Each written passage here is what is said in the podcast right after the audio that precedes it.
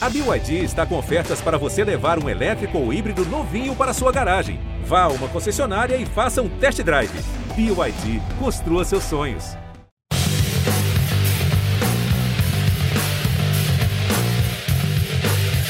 Olá, salve, salve! Estamos chegando com mais uma edição do podcast A Mesa, Mesa Redonda do GE. Comigo, André Rizek, com Paulo Vinícius Coelho e com o Ricardinho nesta segunda-feira. Vou fazer uma analogia com a Fórmula 1. Estamos numa prova de Fórmula 1. O líder da corrida abriu três voltas em relação ao vice-líder. Três voltas. Então ele chegou num estágio que ele não precisa mais ficar dando volta mais rápida, fazer manobras incríveis, levar o carro ao limite. Basta ele pilotar tranquilo, levando o carro, sem se acidentar, que ele vai chegar na frente do segundo colocado. Este para mim é o Palmeiras. E para você, PVC, tudo bem, amigo? Tudo certo, Rizek? Prazer estar aqui mais uma vez com você, com o Ricardinho. O Palmeiras vai ser campeão brasileiro, precisa marcar a data. Agora, ele não é ainda, né? Então, é, tem que tomar o cuidado, especialmente no próximo jogo. Agora, você chamava Não atenção... pode rodar na pista, não É. pode furar os dois pneus, né? Ele tem que levar o carro com cuidado, mas ele não precisa mais ficar dando volta mais rápida. Quem tem que fazer isso são os outros. Exatamente. Você chamava atenção para um detalhe que eu não tinha prestado atenção. Ah, o Palmeiras pode fechar o ano ganhando todos os clássicos de campeonato brasileiro. Todos. Falta um contra o São Paulo. Já ganhou do São Paulo no Morumbi, 2 a 1 Ganhou os dois jogos que fez contra o Corinthians, é, 3 a 0 em Barueri e 1 a 0 em Itaquera. Ganhou do Santos na Vila Belmiro 1 a 0 gol do, gol do Gustavo Gomes. Ganhou em São Paulo agora 1 a 0 E na soma dos clássicos que jogou no ano, o Palmeiras chega a 10 vitórias em 12 jogos. Só o São Paulo conseguiu derrotar o Palmeiras, clássicos estaduais, né? Ganhou na final da ida, na- no jogo da ida da final do Paulista, depois perdeu o título e ganhou na ida do duelo de Copa do Brasil. Já é o ano com mais vitórias no número de clássicos estaduais da história do Palmeiras. Pode ter mais uma ainda, porque Palmeiras e São Paulo ainda se enfrentam no Allianz Parque. Tudo bom, Ricardinho? Tudo bem, Isaac? Um abraço para você, PVC, sempre um prazer estar aqui com vocês aqui no podcast. Muito forte, né? Palmeiras é um time que tem um equilíbrio é, em todos os momentos, não só dos jogos, mas acho que nas competições. É muito grande, um time muito bem treinado. é, curiosamente, é, e você vê que é um, um time bem treinado e bem assimilado, quando o time melhora, curiosamente, quando tem um jogador a menos. Né? Ele melhora no jogo, é, tinha dificuldade no 11 contra 11. O Santos, que fez um bom jogo, acho que sim, mas o Palmeiras conseguiu melhorar o seu rendimento depois que o Danilo foi expulso, curiosamente. Isso mostra, mais uma vez, é, a capacidade de um time que não só sabe o que quer, mas que é bem treinado, que tem um conjunto. Né? Isso não é simples de se fazer, não. O Palmeiras está no caminho da conquista, sem dúvida nenhuma, a passos largos para isso, e acho que merecidamente. Agora, é uma boa análise, assim, esses times, Palmeiras, depois a gente deve falar do, do Fla-Flu, né? Esses times podem perder também, sabe? Eu acho que eles podem oscilar em algum momento. E a gente, às vezes, é, pega um pouco a mais ou cobra um pouco a mais quando esses times, muitas vezes, não conseguem a excelência de vencer, porque são boas equipes, mas eles têm, têm essa, esse, esse seu momento de, às vezes, não ter um bom rendimento. Não é o caso do Palmeiras no Campeonato Brasileiro, que vai a passos largos largos para a conquista do, do campeonato. Eu, eu diria mais você, Ricardinho. Todos os times do Brasil oscilam na temporada. Ah, o Palmeiras chegou a 64 jogos, 65 jogos ontem. O São Paulo já tem 65 também. O Palmeiras não é mais isoladamente, pelo menos, não é mais o time que mais jogou no ano. Mas assim, você tem uma temporada que tem tanta coisa no meio do caminho que você escorrega. Chega uma hora que você não aguenta. Ué, o, o Flamengo, que é dono do futebol mais badalado e elenco mais badalado do Brasil, não vence há três rodadas no é Brasileiro. verdade. Há três rodadas sem vitória. É, duas, dois empates e uma derrota, né? Empatou com o Ceará em casa, empatou com o Goiás fora e agora perdeu o Fla-Flu. Agora, o Paulo Nunes contou um negócio ontem, domingo, dia do jogo, Genial, eu vi. no troca de passes, muito bom, né? Que o Grêmio em que ele jogou, o Grêmio do Filipão, é, tinha tanto jogador expulso, Rivarola, Dinho, Goiano, Arilson, Danley, tinha tanto jogador expulso, Roger, que o Filipão passou então a treinar constantemente é, o time com 10. antes dos jogos. Você acha que esse já pode ser o caso do Palmeiras, PVC? Porque é impressionante, cara. É, duas expulsões contra o Atlético Mineiro. E assim, Palmeiras não é um time violento, não é um time que bate. Mas ele é um time que tem feito faltas feias na zona intermediária do campo. E não é quando o placar tá diverso, não, que é curioso, né?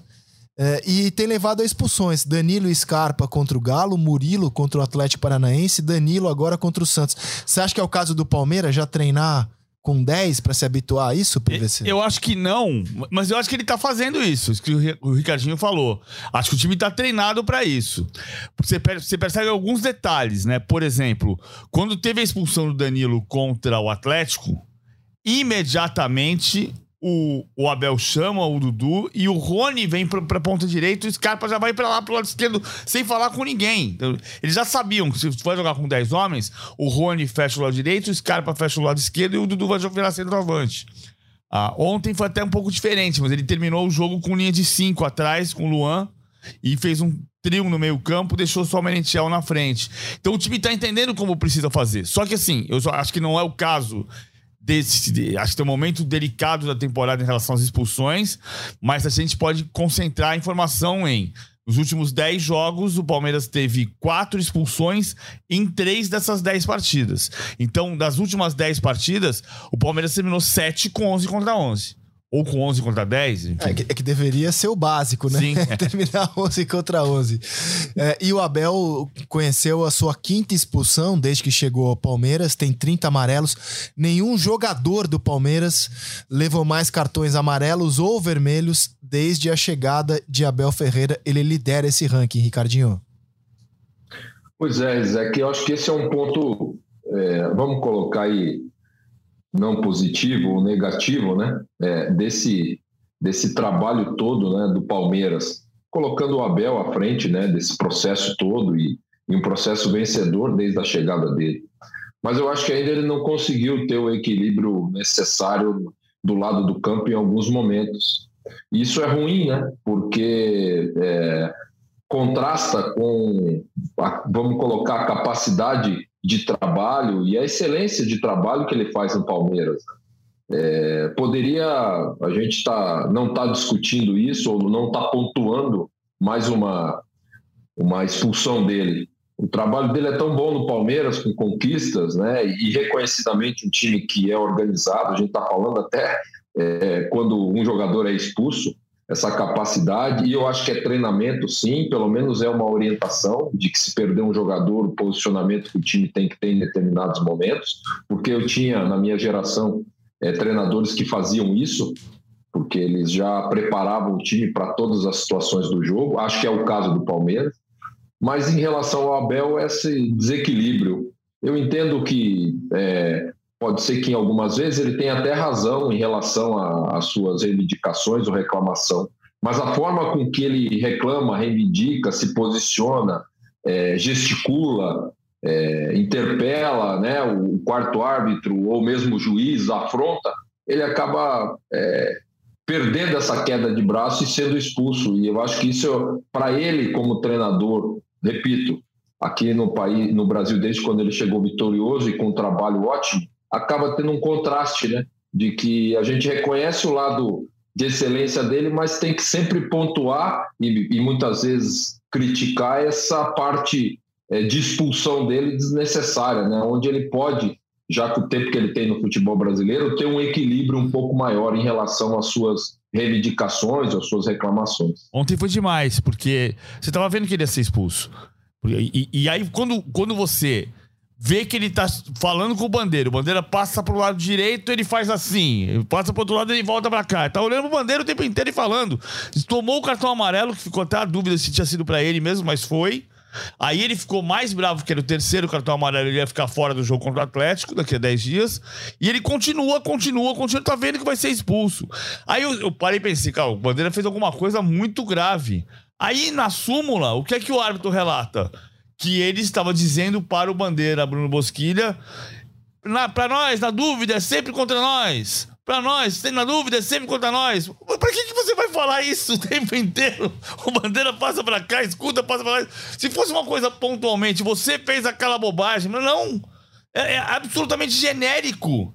Então, assim, não, não, não tem sentido ele, ele cavar a expulsão como cavou. Ele é o, para mim, o faz o grande trabalho, é o grande treinador hoje no futebol brasileiro. Mas tem essa questão, realmente ele é muito expulso. É, é, tá, tá entrando pro folclore, né? A gente tá, tá tratando isso aqui meio algo como folclórico. Ele não se controla. Agora, PVC, eu queria entrar na, na parte do, do jogo. É, como é que você viu o jogo Palmeiras contra Santos? O Palmeiras não jogou bem. Ah, eu acho que tem um processo que fica na minha cabeça, embora. Mas jogou tenha... melhor que o Santos para você? Mereceu no ganhar? No primeiro tempo. No... Eu, eu, assim, o primeiro tempo foi consensual que o Santos jogou melhor que o Palmeiras, eu não achei. Eu achei que o Santos fez um bom jogo, mas o, o Palmeiras terminou com mais finalização, mais finalizações, é, levando risco. A bola do Santos foi a bola do Lucas Braga de fora da área. O Palmeiras teve muita dificuldade para marcar o Soteudo. Orlando Ribeiro foi inteligente quando abriu o Lucas Braga na esquerda, o Lucas Barbosa na direita e deixou o Soteudo flutuando livre atrás dos volantes, que foi o que provocou a expulsão do Danilo. O Danilo errou um passe e o Soteudo sai nas costas dele, ele atrasa e acaba pisando no tornozelo do Soteudo, foi bem expulso. O Soteudo deu muito trabalho, mas o Santos não criou tanta chance de gol assim. Ah, criou depois até, quando tava com... Ah, depois quando jogou 10 contra 11, o Palmeiras melhorou. Melhorou, mas a bola do jogo, para mim, é a bola que o Marcos Leonardo ajeita pro Soteudo, o Soteudo bate, a bola passa raspando, eu vi aquela bola dentro do gol. E a bola bateu, porque a bola bate na placa e volta na rede, né? Eu achei que tinha sido gol naquele momento. Ah, eu acho que o Palmeiras conseguiu se equilibrar num jogo ruim. Foi a antítese do Fla-Flu, porque o Fla-Flu foi um jogaço e o Palmeiras e Santos não foi um grande jogo tecnicamente. Ah, mas acho que o Palmeiras conseguiu se equilibrar, mas não estava bem. O que eu acho que me chama atenção são os heróis improváveis do Abel. O Menentiel foi o herói improvável dessa vez. Ele já fez gol contra o Bragantino e contra o Santos. São, são gols de cinco pontos. E, e, e, ele passou um tempão sem jogar. O que, é que o Abel tá fazendo? Ele tá Quatro preparando. pontos, né? A vitória ontem e o ah, empate contra o Bragantino. Pontos, verdade. Ele evitou a perda de dois pontos, mas ele conseguiu um ponto em Bragança Paulista. Vitória fez gols de quatro pontos. Ah, Aliás, dois golaços. Dois golaços. O, eu, eu, eu, eu, me bu eu busco sempre a história do Breno Lopes e do Daverson, porque o Breno Lopes fez gol no jogo anterior à viagem para o Rio para fazer a final da Libertadores contra o Santos. E ninguém achava que iria colocar o Breno Lopes naquele jogo, colocou e saiu o gol, porque ele tá vendo o treino. Ele tá vendo o cara crescendo em confiança. O Merentiel ele deixou fora, colocou o Lopes para jogar, avisou numa coletiva. Estamos, ele vai trabalhar, vai, o Miguel vai trabalhar, ele é mais tímido, não sei o que lá e foi trabalhando o que ele queria do jogador. Quando os dois chegaram, você lembra que o Abel disse que era jogador mais para 2023 que 2022? Sim. Que eles precisariam de uma adaptação.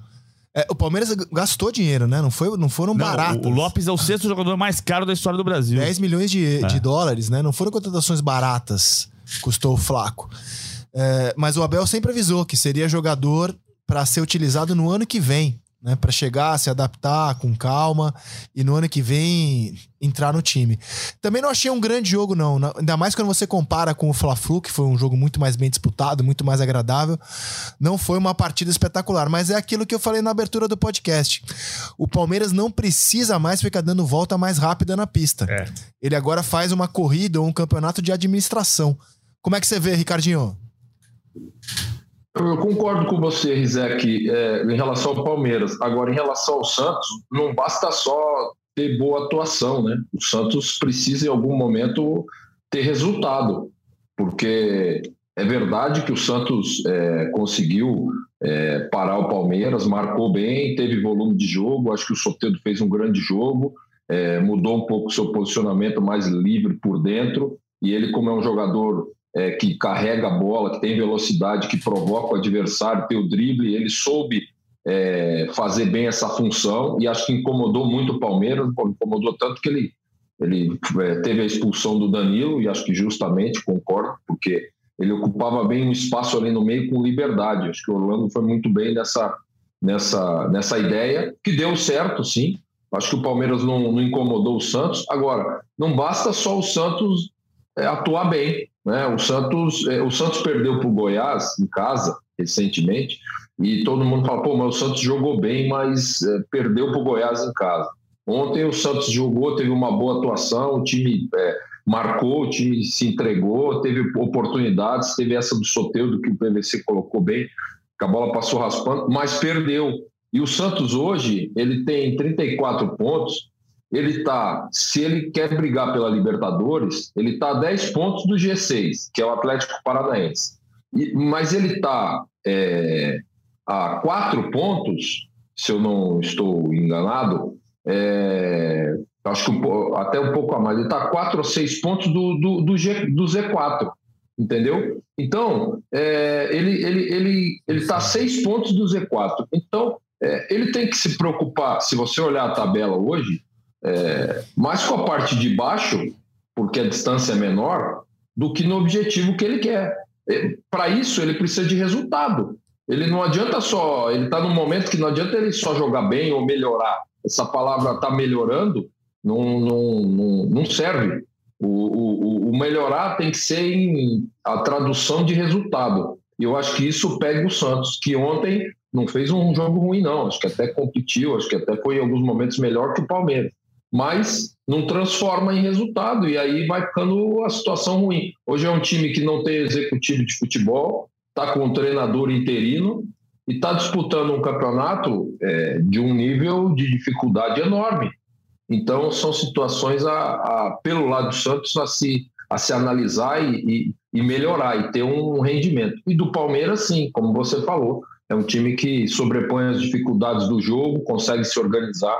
Acho que não foi um jogo brilhante, não, acho que não foi, longe disso, mas que conseguiu transformar em resultado dentro de casa e deu mais um passo enorme rumo ao, ao, objetivo que é a conquista do Campeonato Brasileiro. O Santos chegou a quatro jogos sem vitória, o empate, três derrotas seguidas.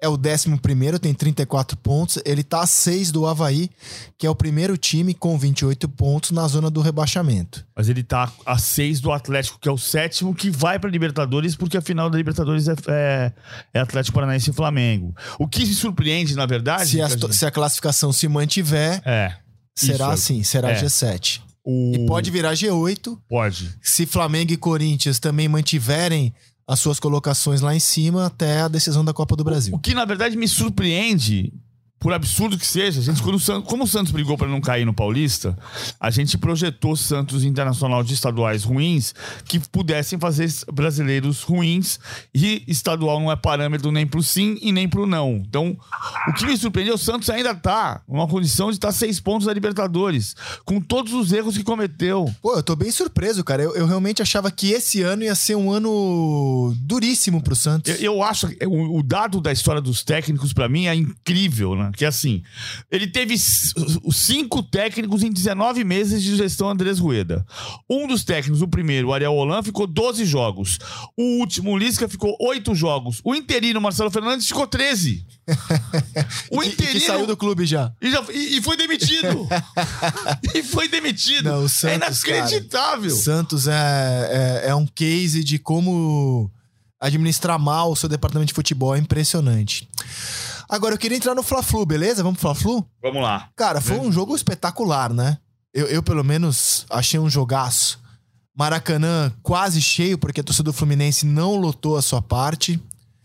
É... Eu achei um jogaço, cara, um grande jogo. E o Fluminense demonstrou mais uma vez que é o time no Brasil que melhor enfrenta o Flamengo, né? Como o Fluminense consegue incomodar o Flamengo, assim como na, na, final do estadual, viralizaram vídeos do Fluminense botando o Flamengo na roda, ficando com a bola muito tempo e o Flamengo sem conseguir tirá-la dos pés tricolor. Ontem, é, tem uma imagem, a gente mostrou no Troca, vai mostrar hoje no Seleção. O Fluminense fica com a bola 1 minuto e 17 segundos cara, de pé em pé, de pé em pé, até sofrer a falta que vai dar origem ao segundo gol. Então o Fluminense realmente joga um futebol de incomodar o Flamengo. Só que o Flamengo jogava bem quando levou o primeiro gol ontem no Maracanã. A grande vantagem, a grande vantagem, o grande diferencial desse jogo é que o Fluminense venceu pela terceira vez em cinco Fla-Flus. O Flamengo só ganhou um e o, e o empate foi o jogo do título do Carioca, mas o Flamengo jogou bem. E a vitória do Flamengo foi no primeiro turno, numa partida que o Fluminense foi até superior, é. tecnicamente é. falando. Exatamente, mas assim, do, o, o, retrospecto do ano é impressionante a favor do Fluminense. Três vitórias, um empate que sai com a taça. E a derrota no jogo que é no jogo de turno que Ah, e o desempenho, né? Quando você espreme esses resultados, você vê que o Fluminense joga muito bem contra o Flamengo. Mas o Flamengo jogou bem ontem, porque assim, você pode ter uma preocupação, eu acho que o Flamengo nos últimos jogos passou a oferecer um pouco mais de espaço. Esse time titular das Copas jogou pela décima vez junto e tem nove vitórias, só essa derrota. Mas acho que ele teve uma pequena queda de rendimento em alguns jogos, contra o São Paulo, por exemplo, na Copa do Brasil. Qual o jogo da Não, volta? O jogo, da, o jogo do Morumbi. O jogo do Morumbi? Que o São Paulo jogou bem e tomou 3 a 1 pela qualidade O individual. último grande jogo do Flamengo foi contra o Vélez fora de casa. O 4 a 0 Depois o Flamengo meio que eh, administrou, né? Jogou com time reserva, administrou vantagens eh, na Copa do Brasil, vantagem na Libertadores, o jogo da volta. Foi o último jogaço mesmo do Flamengo, foi aqueles 4 a 0 Mas o de ontem foi uma grande atuação. No Assim, primeiro tempo, principalmente, né? É, Quando mas- tava 0 a 0 o Flamengo jogava muito bem. Muito bem. Quando tava 0 a 0 é, o, o gol do Fluminense muda todo o panorama, né? O gol de pênalti, um pênalti está sendo muito contestado. Não sei se vocês acham que foi, se não foi. Mas quando tava 0 a 0 o Flamengo criou muita chance e não matou. Eu achei que foi pênalti do Léo Pereira. Muita gente achou que não foi pênalti. Eu acho que o Léo Pereira empurra o cano por trás. Eu não acho. eu, acho eu achei pênalti. Muita gente achou que não foi pênalti. Isso aqui é a parte. O Flamengo jogou bem. O Flamengo não jogou mal. De todas. O jogo contra o São Paulo no Morumbi foi uma atuação pior do Flamengo do que foi no Fla-Flu. A diferença é que o Flamengo ganhou no Morumbi e perdeu no Maracanã. Mas jogou bem. O Arrascaeta jogou uma boa partida, o Everton Ribeiro desceu um degrauzinho, o Pedro jogou uma boa partida, o Gabigol se movimentou muito, buscou muito espaço. Thiago Maia, João Gomes jogou uma boa partida. Agora, o Fluminense também teve atuações brilhantes do Ganso, do André, do Manuel, do Nino. Acho que o Martinelli não estava tão bem no jogo, porque estava Do errando Fábio. muito. nessa- Do Fábio, que foi o cara, foi o grande jogador da partida, apesar do Pra erro mim no foi o Ganso, o craque do jogo. É que o Fábio falhou no gol. O, Fábio, o Fábio falha na saída de bola, na saída do gol. Ganso e André, pra mim, jogaram uma barbaridade. Manuel também foi expulso, mas jogou demais. É, O Nino foi muito bem. E, e, assim, Ricardo, eu achei eh, quase heróica também a atuação do Fluminense, porque vamos lembrar o que foi a semana, né? O Flamengo jogou na quarta, se desgastou bem menos no jogo da volta contra o São Paulo. O Fluminense jogou quinta em São Paulo. eh, foi um jogo muito desgastante, teve um dia menos pra trabalhar, tem menos elenco, né, pra rodar. Então, assim, eu tinha muita dúvida sobre como o Fluminense estaria em campo domingo. Foi eliminado, né? Tem o baque da eliminação, tinha pouca torcida no estádio e aí faz a atuação que faz. Então achei o Fluminense realmente o time da rodada, na minha opinião, Ricardinho. É, Eu acho que o- a característica desse time do Fluminense, e aí pesa você ter jogadores experientes, né? Porque esses jogadores experientes, eles conseguem dar uma ter um entendimento e ter o casco para esse tipo de situação, de uma eliminação dura, né? Difícil, de uma Copa do Brasil na quinta-feira, da forma com que foi, é, com dificuldades e, e- e o adversário, no caso o Corinthians, sendo melhor e conseguindo o resultado depois de ter criado uma perspectiva ótima dentro dessa Copa do Brasil. E aí você tem um confronto é, no final de semana, além de um clássico, contra é, a melhor, uma das melhores equipes do Brasil, com muita força, com a sua equipe principal, é, tendo que, que dar uma resposta né, é, depois de uma eliminação. O Fábio é, acabou, de repente, pode ser se equivocando no gol do Flamengo, na saída, mas fez defesas principalmente no primeiro tempo, que colocou o Fluminense no jogo. E eu falo colocou porque se uma daquelas bolas é, ele não defende, o Flamengo sai na frente, talvez a, a história do jogo poderia ter sido outra. Aí você tem a, o Nino jogando e o Manuel é, muito bem atrás, algo que em alguns momentos no jogo de quinta o Fluminense teve um pouco de, de espaço na parte defensiva. É, aí você tem a volta do André, que na quinta-feira não jogou e é um jogador de meio campo muito importante, tanto na parte é, de marcação, é, quanto na parte de, de bola, de jogo, de saída de bola, de início de jogada. Ele é um jogador que, nesse esquema do Diniz, de toque de bola como volante, é muito importante. Quinta-feira ele fez muita falta para o Fluminense. Você tem o Ganso dando continuidade pela experiência ao momento dele, porque a impressão que eu tenho do Ganso há, vários jogos já é que quando você acha que está tudo fechado, que está uma confusão dentro do jogo, ele acha uma bola e clareia a jogada. Parece que parece que para alguns é difícil jogar bola e para ele parece que ele está jogando a, a pelada do, do final de semana que a gente que a gente brinca tão a facilidade que ele mapeia o jogo e coloca os jogadores do time dele em condições né, das jogadas. Ele clareia toda a jogada e organiza o time. Ah, você tem é, jogadores experientes na frente, mesmo o Cano, que, que é, sofreu a penalidade, e eu é duvidosa a penalidade, é, mas eu acho que a questão do Léo Pereira, do, do encontrão, é assim, se não é clara, mas existiu né, em relação à penalidade. Ele estava ali, quer dizer, um jogador é, é, muito, muito importante. Então, é um time que, que conseguiu reverter uma situação, né? Contra um, um, um confronto. E quando você, eu falo experiência, Rizek, PVC, não é só segurar a bronca de um jogo para outro e ter tranquilidade para reverter, sabe? Mas é ter o entendimento de que, olha, é, nós vamos ter um jogo duro no domingo, mas é a possibilidade que nós temos de já reverter esse momento de eliminação. É identificar isso. Porque ao mesmo tempo que tem a dificuldade do adversário, tem a oportunidade de você vencer o, um rival e vencer um, um grande time, né? No, no, Campeonato Brasileiro. E acho que foi em cima disso que o Fluminense jogou. Né? Teve que se superar pela parte física, sim, conseguiu isso, até pela forma de jogar do Fluminense, é, de toque de bola é, e ter mais a bola, eu acho que isso, isso ajuda muito e enfrentou um Flamengo que, que tem um grande time, mas que, como eu falei, pode perder também. Né? Mesmo jogando bem, pode perder, não é invencível.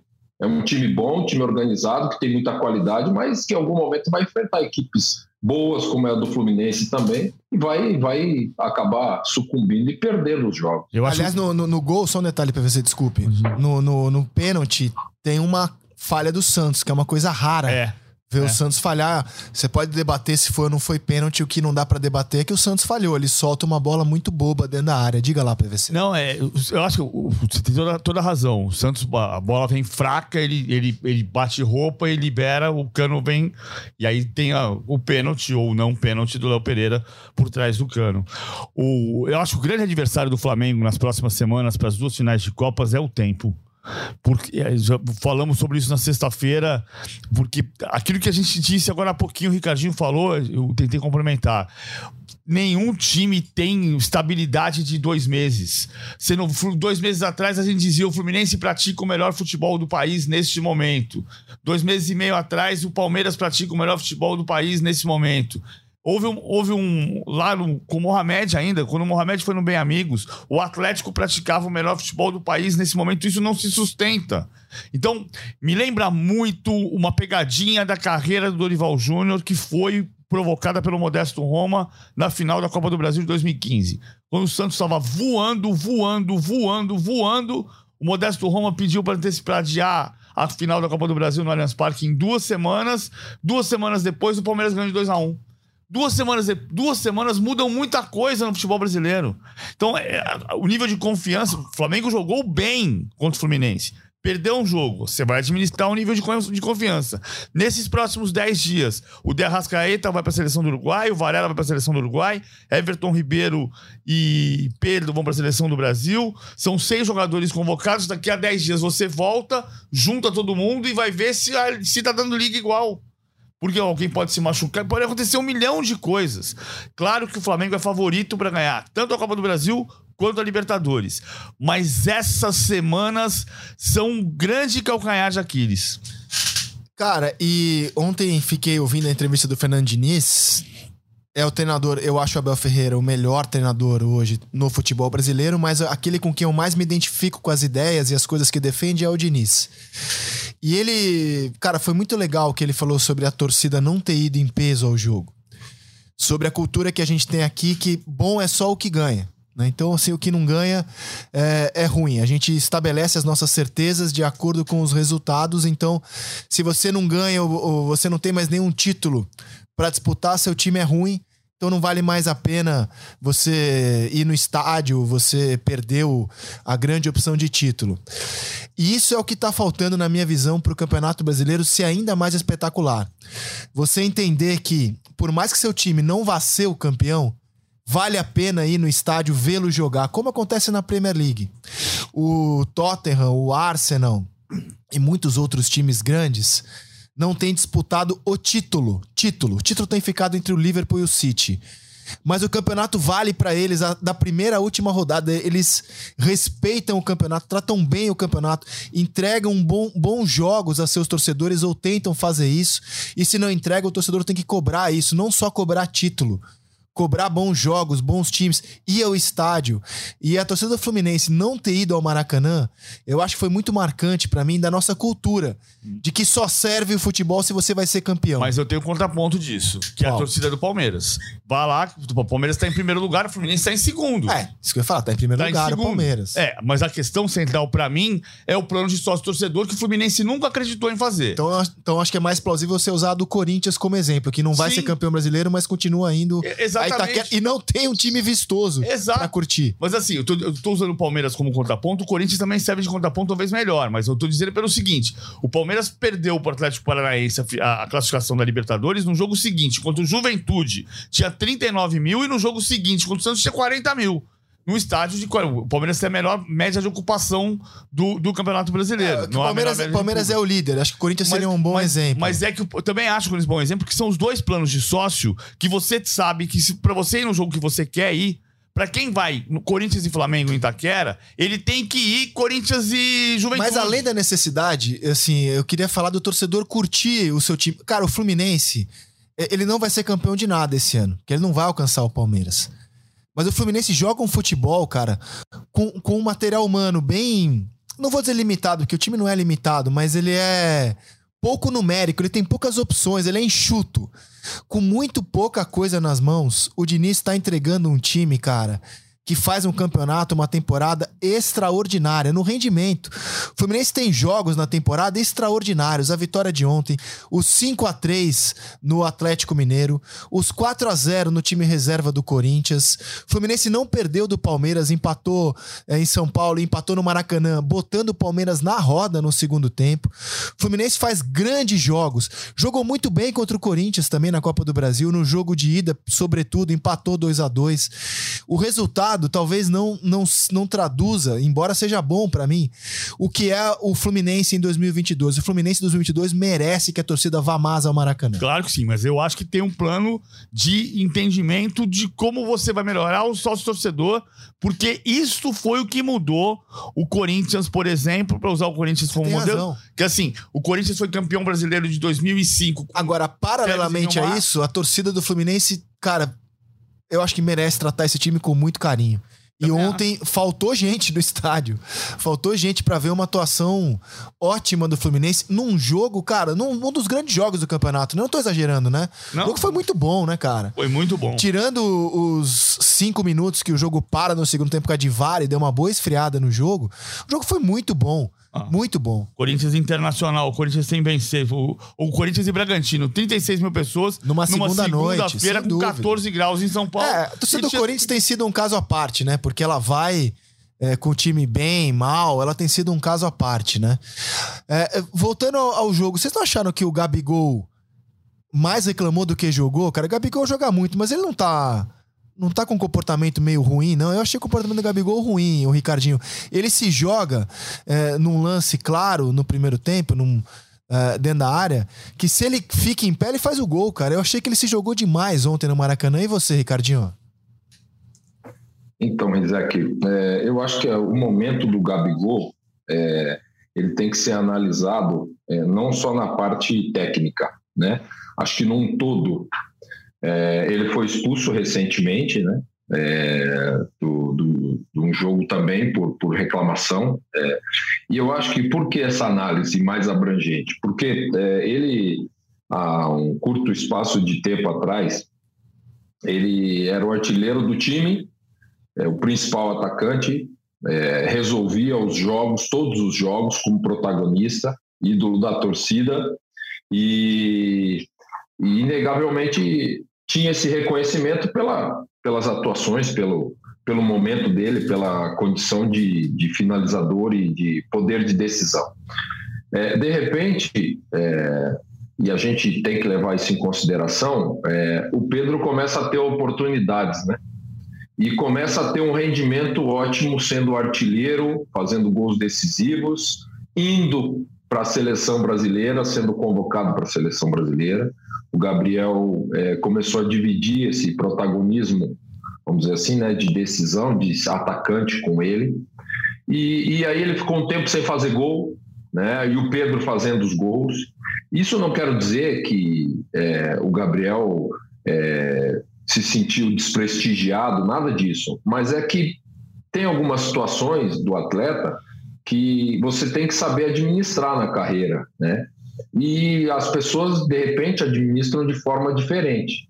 Então, eu acho que, é, analisando todo, ele vive um momento assim: é, não foi chamado para a seleção, né? O Pedro voltou à equipe titular, foi chamado, diminuiu o seu número de gols, apesar de ter feito gol ontem no Fla-Flu, mas é, continua sendo um atacante importante para o Flamengo, um bom jogador, um jogador decisivo, mas não é mais aquele só ele o queridinho né, da torcida do Flamengo. Tem tido alguma dificuldade de jogo, mudou um pouquinho o seu posicionamento, mas nada que também influenciasse no seu rendimento. E isso acaba, às vezes, é, afetando o jogador. Cada um reage de uma forma. Às vezes, o, o incômodo, por mais que ele não sinta, acontece de jejum, de protagonismo. E, e, isso acaba atrapalhando o rendimento do jogador na parte emocional.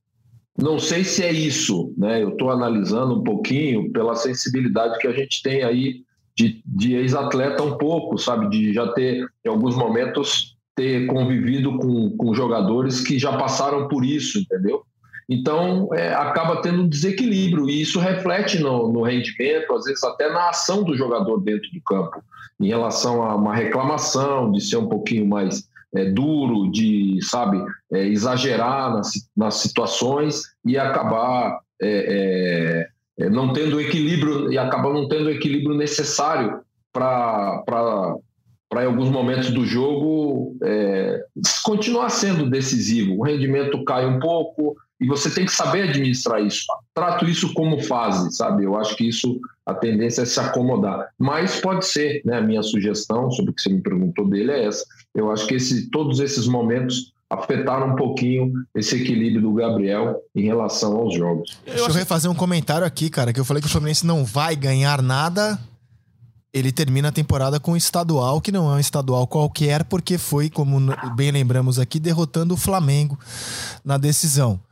Diga, PVC. Não, o que eu ia dizer, eu acho que o Gabigol tem oscilado, mas tem feito algumas boas partidas. Eu não achei o Gabigol mal no jogo de ontem. Não, achei... não eu tô me referindo ao comportamento dele. Sim. Eu acho que ele deixou de disputar bolas para se jogar e isso influenciou no resultado, inclusive. Mas eu acho que no período que ele tava muito bem, por exemplo, quando foi campeão em 2020, o jogo do Bahia, que ele foi expulso no Maracanã, porque bateu boca com o Flávio Rodrigues de Souza, o árbitro, também aconteciam coisas assim com o Gabigol.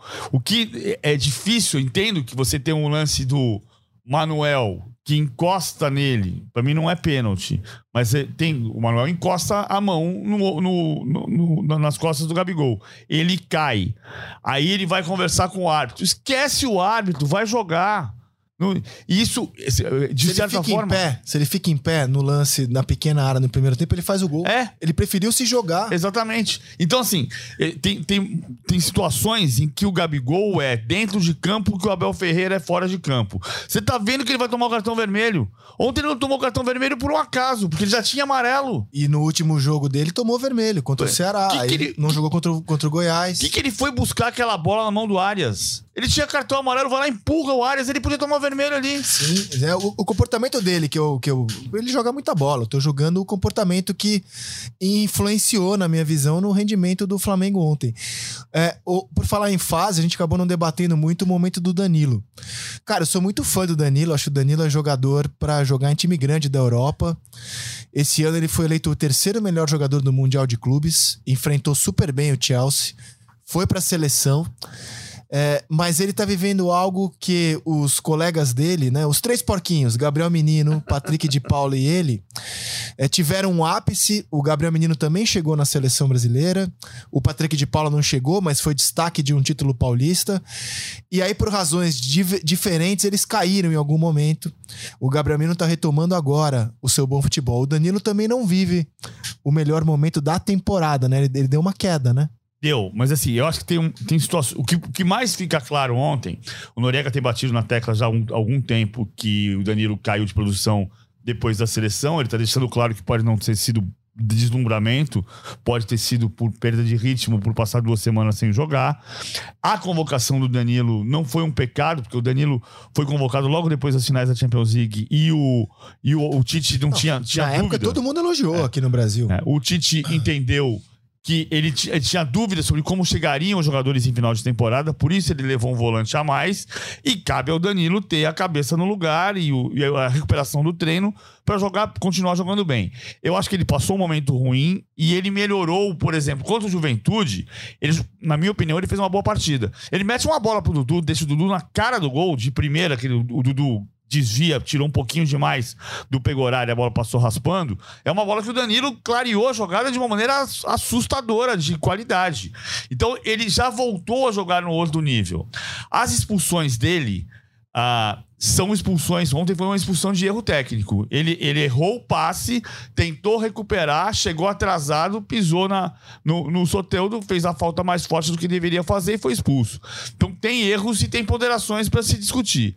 Se o Abel Ferreira conversou com ele sobre isso, é perfeito ele ir para coletiva e dizer: acho que a convocação fez muito mal a ele. Porque eu ia tocar, o Noriega tem falado sobre isso, mas o que foi impactante ontem foi o Abel Ferreira dizer isso. Quando o técnico do jogador diz a convocação fez mal para ele, bom, ele ou ele conversa com o jogador e recupera o jogador em campo, nos, nos treinos, ou ele põe o Gabriel Menino para jogar. O Gabriel Menino só tá jogando melhor do é, que jogou no passado. O meu termômetro são as seleções da rodada que a gente faz no Seleção Sport TV. O Danilo, cara, no começo do campeonato era sempre figurinha carimbada, indicado sempre, sempre debatido. E faz tempo que a gente não vê o Danilo em posição de destaque como eu acho que ele merece ter, porque ele é muito bom jogador mesmo. O Ricardo, se o Fluminense foi o grande time na, de atuação na rodada, o São Paulo trouxe um resultado espetacular, fundamental, porque era confronto direto. Eles começaram a rodada empatada em pontos, 31. E o São Paulo, ao derrotar o Ceará, abre uma vantagem ao, com relação ao Ceará, aos times que estão na parte de baixo da tabela. Um grande resultado que o time traz do Castelão, hein, Ricardo? Excelente o resultado do São Paulo, necessário, né? O São Paulo estava com 31 pontos e, e, naquele momento, até porque o Havaí tinha ganho, né? No sábado, estava três pontos só do, do Havaí, que era o primeiro no, no Z4. Então, o São Paulo, e acho que o Rogério entendeu isso, a, a necessidade do resultado, colocou o que tinha de melhor, sua equipe principal, todos os jogadores que ele tinha à disposição, é, e o São Paulo, eu acho que fez um bom jogo. É, na verdade, o São Paulo, eu acho que fez um, um bom jogo no primeiro tempo, foi merecedor do, do resultado, né? De, de, virar o primeiro tempo ganhando de 1 a 0 com o gol do, do Caleri de cabeça. É, um time que teve um equilíbrio defensivo bom, é, trabalhou a bola na medida do possível é, na sua característica. Teve no Caleri um poder de decisão. Aliás, o Caleri teve é, antes do gol, uma oportunidade que o João Ricardo fez uma grande defesa e na sequência o Patrick colocou a bola na cabeça dele para o primeiro gol. Depois ele teve uma bola também cara a cara, é, o Pablo Maia é, deu uma assistência, colocou ele na frente do gol. Ele demorou um pouquinho para finalizar, mas o, o, zagueiro conseguiu cortar. O São Paulo fez um bom primeiro tempo. É, teve a expulsão, né, é, numa falta do Luiz Otávio que houve uma discussão se primeiro o juiz marcou dentro da área penalidade, deu cartão amarelo, depois ele foi consultar o VAR e, acabou marcando fora da área. Eu confesso para você que eu até agora tenho dúvida, para mim é, a, a, houve a penalidade e não a falta. É, o Salve estava na nossa transmissão também, é, achou que foi pênalti. Mas, enfim, se ele deu a falta, ele deu cartão vermelho para o Luiz Otávio. É, e aí o São Paulo, no segundo tempo, que a, a gente é, imaginava que ia ter um, um, domínio total, né? Porque tinha um jogador a mais, o São Paulo teve alguma dificuldade no segundo tempo, mesmo com um jogador a mais. O Ceará teve algumas possibilidades, o Vina finalizou perto do gol ali, o São Paulo não conseguia criar oportunidades. Ele tirou o Luciano no intervalo, ele tirou o Luciano, o Nestor e o Rafinha. O Rafinha porque passou mal, entrou o Igor, o Igor Vinícius. O Nestor porque e o Luciano, porque tinha um cartão amarelo, o Luciano levou um cartão amarelo de graça no primeiro tempo por reclamação. Ele colocou o, é, o Bustos e o Galopo, e o São Paulo não conseguiu, não conseguiu criar muitas oportunidades. Ele tinha, parava nas finalizações erradas, mas não tinha o controle do jogo. O jogo começou a ficar perigoso, porque mesmo com o jogador a mais, o Ceará escapava no contra-ataque, incomodava, sabe? Então ficou 1 a 0 com um certo perigo, porque não existia um controle total. E aí o Zé Roberto, atacante do Ceará, que tinha acabado de entrar, ele vai dar um chute sem bola no lance é, no Diego, no zagueiro, Diego Costa, e vai expulso. E aí ele acaba com qualquer possibilidade do Ceará dentro do jogo. O São Paulo aproveitou no finalzinho, no lance, e acho que foi importante que o Bustos está chegando, fez o gol, o Igor Gomes, que tinha entrado, está procurando se recuperar, principalmente o prestígio em relação ao torcedor São Paulino, que deu passe assistência com o início do Marcos Guilherme na jogada. E o São Paulo fez 2 a 0 e conseguiu um belo resultado. O seu resultado foi, foi muito importante. É, com o primeiro tempo, no meu entendimento, do São Paulo melhor, porque no segundo ele tinha um jogador a mais e a tendência era ele logo resolver o jogo, algo que só aconteceu aos 40 e pouco, 45, 46, sei lá, do segundo tempo. Mas a importância da vitória, Isaac, foi porque agora ele enfrenta o Havaí no domingo, um jogo antecipado né, da próxima rodada, até porque o São Paulo no outro final de semana, se eu não me engano, dia primeiro, ele vai disputar a final da Sul-Americana. Então, tem tudo para dentro de casa, ganhando do Havaí, respirar definitivamente, é, porque hoje ele ele está a seis pontos né, é, do Havaí e ele pode, no confronto direto, passar nove na próxima rodada e aí sim não ter nenhum tipo de problema e pensar, por que não, né? Começar a pensar, para não jogar só a responsabilidade na Sul-Americana, começar a pensar entrar nessa briga aí, já que pelo jeito deve ter hoje G7, pode ser que tenha G8, e aí deu uma possibilidade também via Campeonato Brasileiro. Ele tem a mesma diferença de pontos para o América e para o Atlético que o Santos tem, né? Que são. O Atlético tem 40, o São Paulo tem 34. O Santos é 11 pelos critérios de desempate, mas o São Paulo tem os mesmos 34 pontos. Agora, duas coisas me chamaram a atenção no Rogério, essa parte. O gol do Bustos foi aos 48. O Rogério falou, o Ricardinho falou direitinho, mas assim, foi já 48 do segundo tempo o gol do desafogo. O Rogério fala sobre permanecer no ano que vem e diz: Eu preciso ganhar um título. Cara, o São Paulo precisa ganhar o título. O Rogério é mais campeão nos últimos anos do que o São Paulo. Então, o São Paulo é que precisa ser campeão. O Rogério, não, no, no meu ponto de vista, não tem que condicionar a permanência dele a ser campeão da Sul-Americana ou não. O São Paulo precisa ter um trabalho de médio prazo. O São Paulo precisa entender, junto com o Rogério, se o trabalho é bom. Eu acho que o trabalho é bom, mas o São Paulo precisa entregar mais coisas, melhorar coisas como clube, para que o trabalho possa resultar em mais títulos no ano que vem. Mas não acho que, que se deva condicionar, até porque você coloca uma, uma, uma pressão no jogo que ele já tem naturalmente. Você aumenta a pressão no jogo. Quer dizer, se perder do Independente Del Vale, não temos técnico no dia seguinte. Não pode ser assim.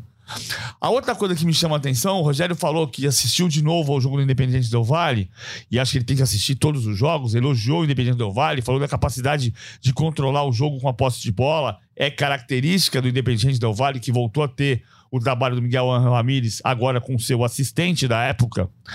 Agora, uma coisa que tem se falado no São Paulo e que já se falou no Flamengo é que o Rogério é um técnico muito, muito, muito, muito estudioso, mas que às vezes o estudo dele funciona para dizer que o time deles é melhor que o nosso. Isso incomodou muito na Gávea, porque o Flamengo tem o melhor elenco do Brasil, e as palestras do Rogério eram sempre assim: cuidado com esse negócio, cuidado com aquele negócio, eles vão fazer tal coisa, eles vão fazer outra coisa. E o trabalho do técnico, e o Rogério é um técnico extremamente competente e muito promissor. O trabalho do técnico é entender o que o adversário tem de qualidade o que tem de defeito e como eu posso explorar o defeito dele. Porque se eu tenho um time mais forte do que ele, eu vou, eu vou empurrar os caras para trás. E, e muitas vezes é, é, um vício. A gente procurou no Murici muitas vezes um Tele Santana e o Murici sempre foi muito mais Rubens Minelli. E o Rogério tem essa questão do Murici. O Murici foi uma referência para o Rogério, trabalhou com o Rogério muito tempo. E o Murici foi um técnico brilhante que muitas vezes se protegeu do adversário cuidou das características, das qualidades do adversário. Tem que cuidar, mas tem que explorar o que o adversário tem de ruim também. Você diz de característica do Minelli e do Tele, do Tele jogar mais ofensivamente. E isso. o Minelli era muito mais estrategista do que o Tele. O Tele não era o técnico da estratégia, o Tele era o técnico da quali de qualificar o fundamento do jogador. É, bom, quero que alguém me explique agora. Se não puder, não tem problema. Mas, ou pelo menos tente, como é que o Atlético Mineiro troca o Turco Mohamed pelo Cuca, esperando uma clara melhora, e tudo piora. Né? O time tava em quarto, tava a quatro pontos do Palmeiras. Hoje ele tá fora, não tem nenhuma pretensão de título. Nos dez jogos, o Cuca teve duas vitórias, quatro empates, quatro derrotas. Alguém consegue explicar? O, você troca para melhorar o time. Traz de volta o campeão brasileiro para trabalhar com todos os titulares. Titulares é, da campanha vitoriosa do ano passado. E o time piora dessa forma. Alguém tem explicação para isso? É, é muito difícil. Se fala até que o Cuca voltou num ambiente melhor do que o do ano passado. Ah, porque uma, uma, uma hipótese seria dizer: três jogadores ligaram pro Cuca e pediram para ele voltar. Não, o ambiente era muito bom com o Turco, posso te garantir. Isso, é, isso era. Turco. O ambiente era. muito bom. Era melhor do que era com o Cuca É. no ano passado. É, o que se fala e, lá é e, isso. e o que se diz é que Cuca voltou com um ambiente bom, porque poderia ser uma coisa ao contrário, né? Do tipo. Ah, Não ambiente- aguentamos aqui o turco, precisamos. O chefe é abusivo, precisamos trocar. Não era isso. Não, adoravam o turco. Ao contrário, eu tô dizendo assim, e vai voltar aquela mala de novo do Cuca. Não foi esse o ambiente, porque três jogadores pediram para ele voltar. Talvez algumas pessoas não gostassem do ambiente do ano passado, mas o ambiente desse ano, o que se fala é que ele tá mu- muito melhor do que no ano passado, com o Cuca, inclusive. É, e os jogadores mesmo reconheciam que o time era melhor taticamente com o Cuca, que taticamente ele entregava mais do que o turco. Cara, é, é um mistério pra mim. Sinceramente, um dos grandes mistérios do futebol brasileiro é essa queda vertiginosa do Galo desde a chegada do Cuca. Você arrisca, Ricardinho? Você já passou por isso? Você arrisca aqui uma explicação? É difícil, né, Rizek, a gente não, não vive o dia a dia do, do clube e nessas situações é, o dia a dia diz muita coisa. Nós só analisamos o jogo, né? O que a gente vê, a questão tática, a questão de, de desenvolvimento e de, de atuação do jogador. Então, é, é em cima disso que a gente, de repente, pode pautar o comentário. Agora, que existe alguma coisa é, que não está encaixando, isso existe, porque vamos analisar a qualidade do elenco do Atlético, o retorno do técnico campeão do ano passado com uma campanha é, ótima né, e merecidamente é, coroada com o título.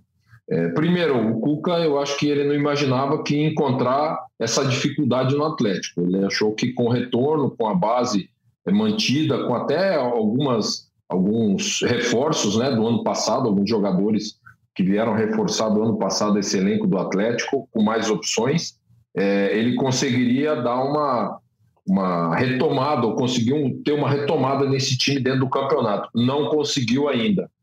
É, acho que a gente tem que bater um pouquinho em relação ao desempenho dos jogadores, que caiu muito, e aí você pode analisar também a questão tática do time. Mas a verdade é que esse ano o Atlético, eu pelo menos entendo dessa forma. Em poucos momentos o Atlético foi um time coletivamente forte. Esse, esse ano, nessa temporada, desde o início do ano.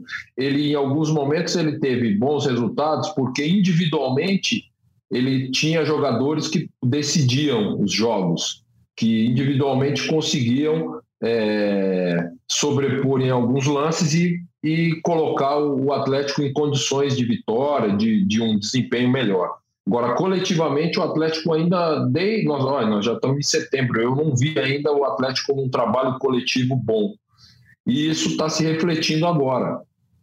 É difícil a gente falar, e, e acho que é, é, leviano em termos de ambiente, por quê? Porque você tem o treinador do ano passado, você tem quase que o elenco, a base é toda do ano passado campeã, quer dizer, os caras já se conhecem, não é nada novo, né? Em termos de relacionamento também, é, todo mundo se conhece, então isso acho que é, não existe nesse momento. Agora, a parte técnica, sim, o time não joga, Isaac. Ele não consegue jogar coletivamente, é, de ter um padrão. Ele trabalha o tempo todo em cima da individualidade dos jogadores.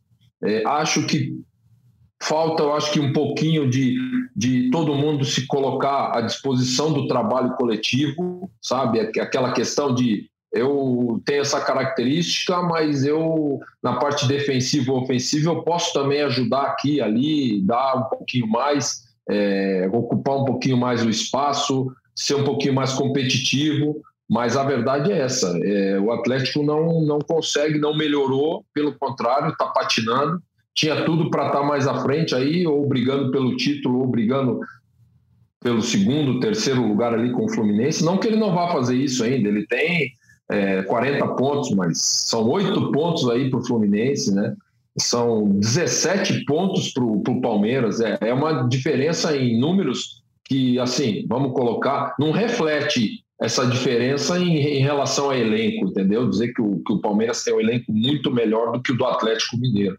A realidade é essa. O, o Cuca vai ter muito trabalho ainda até o final da temporada. E ó, tem que abrir o olho que hoje está tá em sétimo e está entrando na Libertadores pelos critérios ali, dos confrontos das outras competições. Mas tem que, tem que abrir o olho que o América Mineiro com a vitória ontem do Corinthians já chegou a 39 e já está na cola dele, né? Então é necessário uma rápida, uma rápida recuperação e um, um direcionamento. O Atlético precisa render mais do que está rendendo, né? Para a gente fechar, PVC, como é que você viu o desfecho da semana Vinícius Júnior na Espanha? Ah, com brilho. É, o Valverde foi melhor em campo no clássico, mas o, os protagonistas foram os brasileiros. E, e foi, assim, foi lamentável o que aconteceu lado de fora do Atlético, do estádio metropolitano, com a torcida do Atlético cantando Você é um macaco. Muita gente, né, cara? Não era um, não eram dois, três, era muita gente cantando é, cantos racistas, chamando o Vinícius Júnior de macaco. Muita é, gente. É, assustador. É muita falta de noção do mundo que as pessoas estão vivendo e, e de como o mundo a gente pode melhorar esse mundo. Muito, muito é assustador olhar aquilo. E os protagonistas, apesar do Valverde ter sido melhor em campo, o, o Vinícius fez uma boa partida, o Rodrigo fez uma grande partida e o Tchouameni fez uma grande partida. Ou seja, foi uma vitória dos jogadores negros do Real Madrid.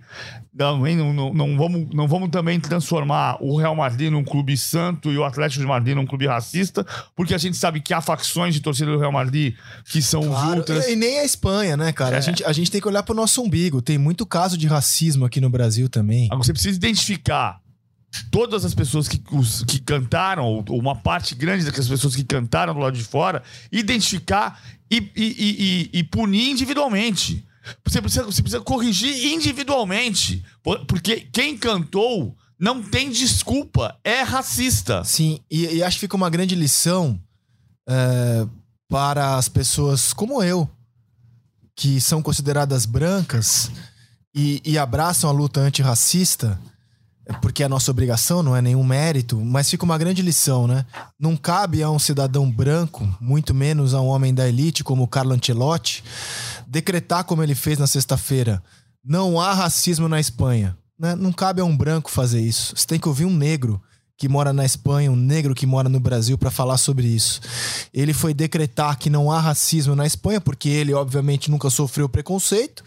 E aí, no domingo, vem as cenas desmentindo o treinador, excelente treinador, mas que nessa acho que aprendeu uma lição. Não cabe a ele decretar se há racismo ou não no país onde ele, ele italiano, mora há tantos anos, vence e goza de tanto luxo, conforto. As imagens foram muito definidoras do que a gente viu. indo para a parte esportiva, acredito que esse episódio, a gente vai ter jogo da seleção nessa semana. Acredito mesmo que esse episódio vai unir muito os jogadores da seleção, sabia? Acho que a dancinha, assim como a entrada de mãos dadas virou uma marca em 94, a dancinha, a gente tem vários bailarinos na seleção, Paquetá, Neymar, Rodrigo, Vinícius Júnior. Acho que a dancinha vai a partir de agora virar uma marca muito forte. Já era e vai ser a marca desse time em ano de Copa do Mundo. Só viu o Gabriel Jesus fazendo gol no Arsenal contra o Brentford e dançando também em homenagem à hashtag Baila Vini Júnior Baila. Ricardinho, as suas considerações finais aqui no nosso podcast à mesa. Isaac, PVC, é, só não foi melhor ontem em termos é, de jogo técnico, que é a coisa boa, né? Que a gente é, preza, que o Vinícius Júnior não tenha feito o gol. Porque ó, eu vou te falar, eu poucas vezes torci para um cara fazer gol como ontem, cara. Eu ontem eu, eu torci para ele fazer um golzinho, nem que fosse de canela, porque essa é uma situação que, que ele merecia. Mas enfim, vai ficar num momento mais apropriado. Aí o que me chama a atenção também é o Rodrigo crescimento desse jovem, né? Desde que ele foi para o Real Madrid, lógico, sempre foi um grande jogador, mas o amadurecimento dele em relação aos grandes jogos, ao poder de decisão dele, né? Por ser ainda muito jovem, ele, o Vinícius Júnior. Acho que isso aí quem tem que, que a ganhar não só o Real Madrid, mas a seleção brasileira também. Que bom, que bom que prevaleceu o bem, né? E, e as pessoas boas e que o Real Madrid conseguiu conseguiu um, um grande resultado. Um abraço para vocês aí. Obrigado mais uma vez. PVC?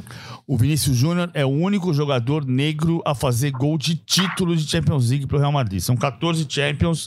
O Real Madrid foi campeão 56, 57, 58, 59 e 60 com um time basicamente branco, embora o Didi tenha sido uh, campeão em 60, mas sem jogar as finais, né? Domingues, Marquitos de Patim, Vidal, Santa Maria, Zárraga, Canário, Del Sol, de Stefano, Puscas e Gento era um time branco. Isso não, não, não que seja um problema, é a história do Real Madrid, mas tem jogadores negros que fizeram gols em finais, como o Marcelo fez o terceiro gol dos 4 1 contra o Atlético de Madrid em 2014, mas o gol do título, do título da 14 Liga dos Campeões do Real Madrid foi do Vinícius Júnior contra o Liverpool dia 28 de maio do ano passado. Que é uma razão de, de, de fortalecer a frase que ele disse: um negro brasileiro fazer sucesso na Espanha incomoda. O depoimento do Vinícius Júnior foi muito bom, muito bem feito depois da estupidez do Pedro Bravo, presidente da Associação dos Empresários e Jogadores na, na Espanha. E que encontrou eco, como vimos domingo, em muita gente em Madrid. O podcast A Mesa fica por aqui. Que vocês tenham uma ótima semana. Uma semana de muita paz, saúde, amor esperança. E na sexta-feira estamos de volta. Um abraço ao Ricardinho, ao PVC e principalmente a você, querido ouvinte, querida ouvinte do podcast A Mesa. Até a próxima. Tchau!